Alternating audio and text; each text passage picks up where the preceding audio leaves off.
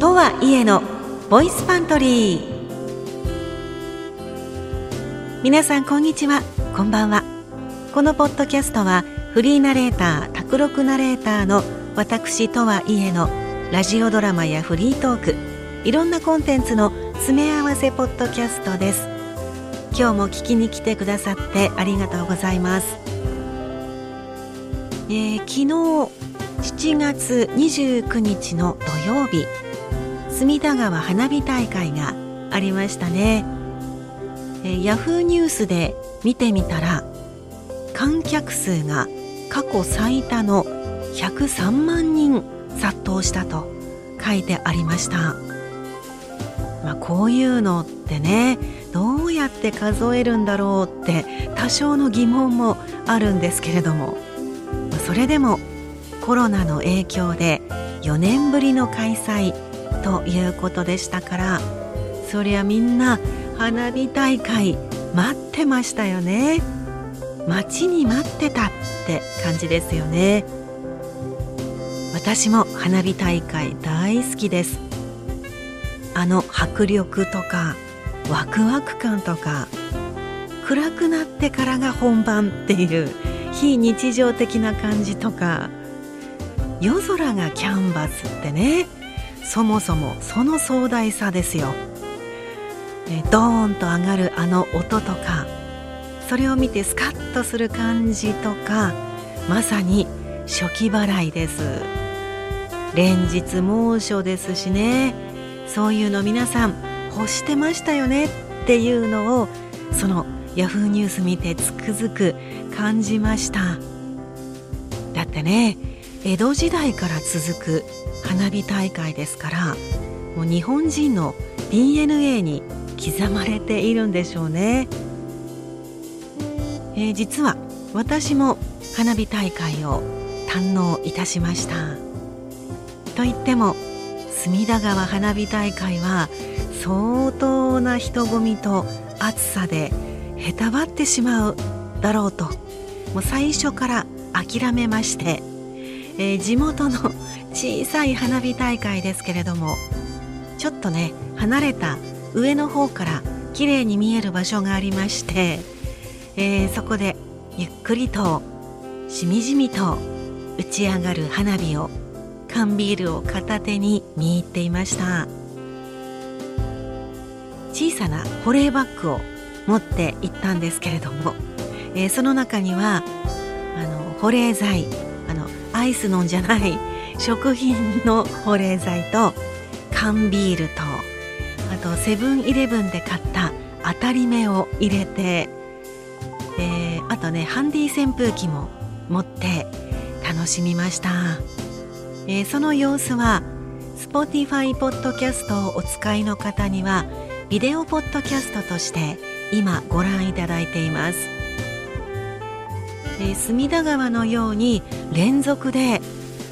ドンパチと打ち上がる感じじゃなくってポツンポツンと打ち上がるんですけれどもそれもまた風情があるなぁと感じます。花火といえばあの音も醍醐味の一つですよね。ではここでちょっとだけ撮ってきた音もお楽しみください。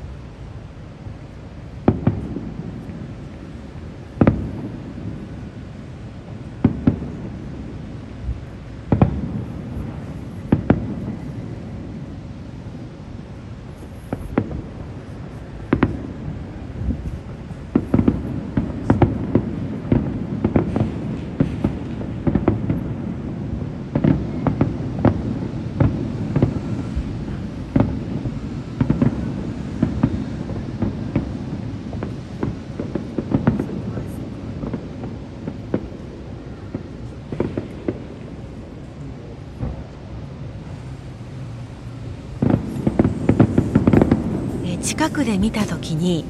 ドーンとお腹に響いてくる感じもいいんですよね。もう今はねこんなに大好きなんですけれど小さい頃はあの音が怖くて怖くてよくね両親に抱かれながら泣いていた記憶があります。あとね、えー、花火にもいろんな色があるじゃないですか。赤とか緑色とか黄色とか。最近はあのピンク色もよく見ますけれどもあれ可愛いですよね。江戸時代の花火大会はオレンジ色一色しかなかったそうですから花火の技術って色だけをとってもすごく発展したんだということなんでしょうね、えー、その中で私が好きな花火の色がありましてあの金色の花火が大好きなんです。でもねただの金色じゃないんですよ。なんて言ったらいいのか。ちょっと赤みを帯びてるようなあの色はねうーんとアンバーっていうんでしょうか。同色？っていうかコッパーですかね。あのベースはね金色なんですけどちょっとだけ赤みを帯びた華やかさがある色なんですよ。あのそれこそね赤とか緑色とかでドーンとダリアのお花みたいに花開く花火っていうのもいいんですけど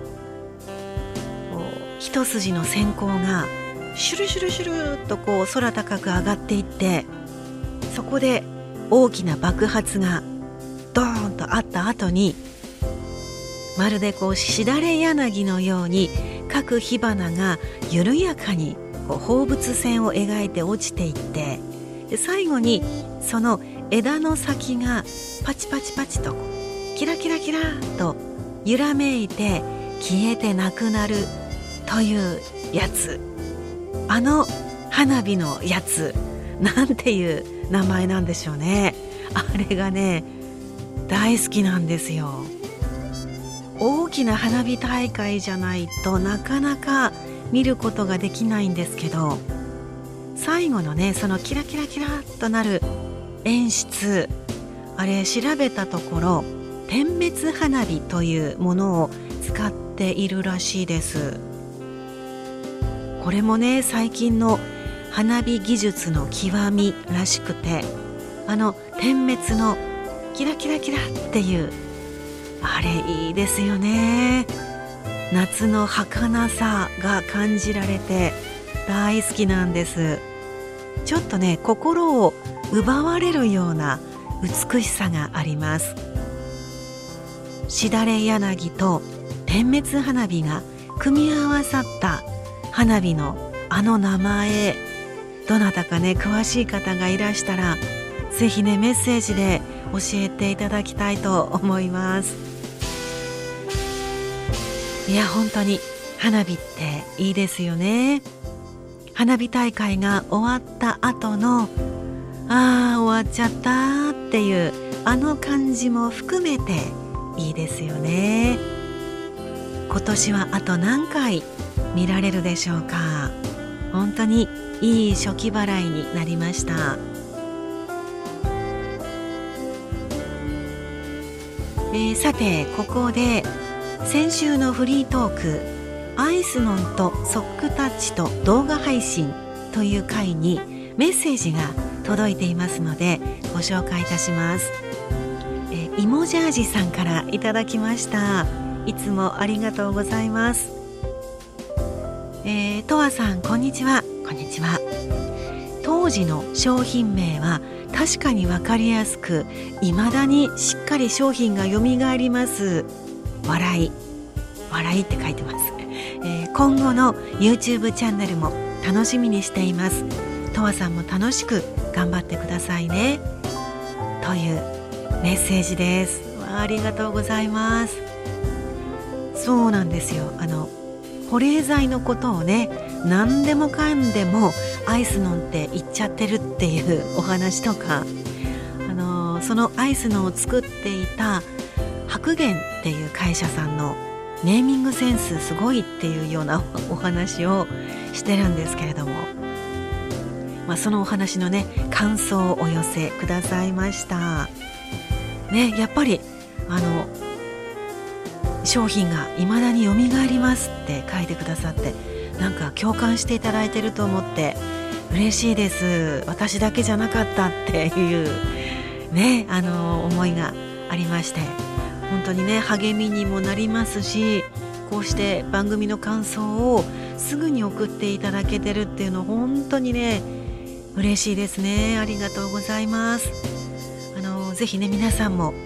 えーと、詳細欄にメッセージフォームを設置しておりますので、えー、そちらからぜひメッセージお寄せいただければ、えー、大変本当に嬉しく思っておりますのでお待ちしております。さあそのねイモジャージさんのメッセージにもありましたけれども始めたばかりの YouTube とはいえチャンネル、えー、そちらで喫茶赤い手の動画をリマスター版として配信しています。まあ動画なんですけれどもあくまでも動画で見るポッドキャストとしてお楽しみいただけたらと思っています。その YouTube に喫茶赤い手のエピソード2のペーパーフィルターいろいろという回を先日アップいたしました。もうご覧いただけたでしょうか、え、ドリップコーヒーのペーパーフィルターっていろんな形がありますよね、まあ、何でもいいと思って買ってきたらあら家にあったサーバーと合わなかったとかいう経験がある方にもぜひ見ていただきたいです。えこのポッドキャストの詳細欄にリンクを貼っておきますので、えー、そちらから飛んでご覧ください。そしてもしよければ YouTube のチャンネル登録もぜひぜひよろしくお願いいたします、えー、あとねもう一つ小さなお知らせがあるんですけれども、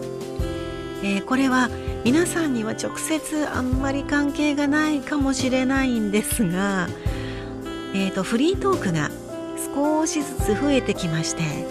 音声データとして管理するのがだんだん分かりづらくなってきてしまったのでフリートークにもナンバーリングをいたしました。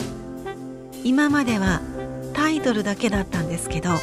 これからはナンバーリングしようと決めました、えー、それでシャープ1とかシャープ2という具合にシャープの記号を使うことにいたしました。でそれに伴いまして、えー、これまでシャープを使っていた喫茶赤い手のナンバーリングをエピソードの EP1 とか EP2 というふうに表示することにいたします。もうすでにねその表記になっています。まあ、お聞きいただく皆さんにはねあんまり影響ないかと思いますが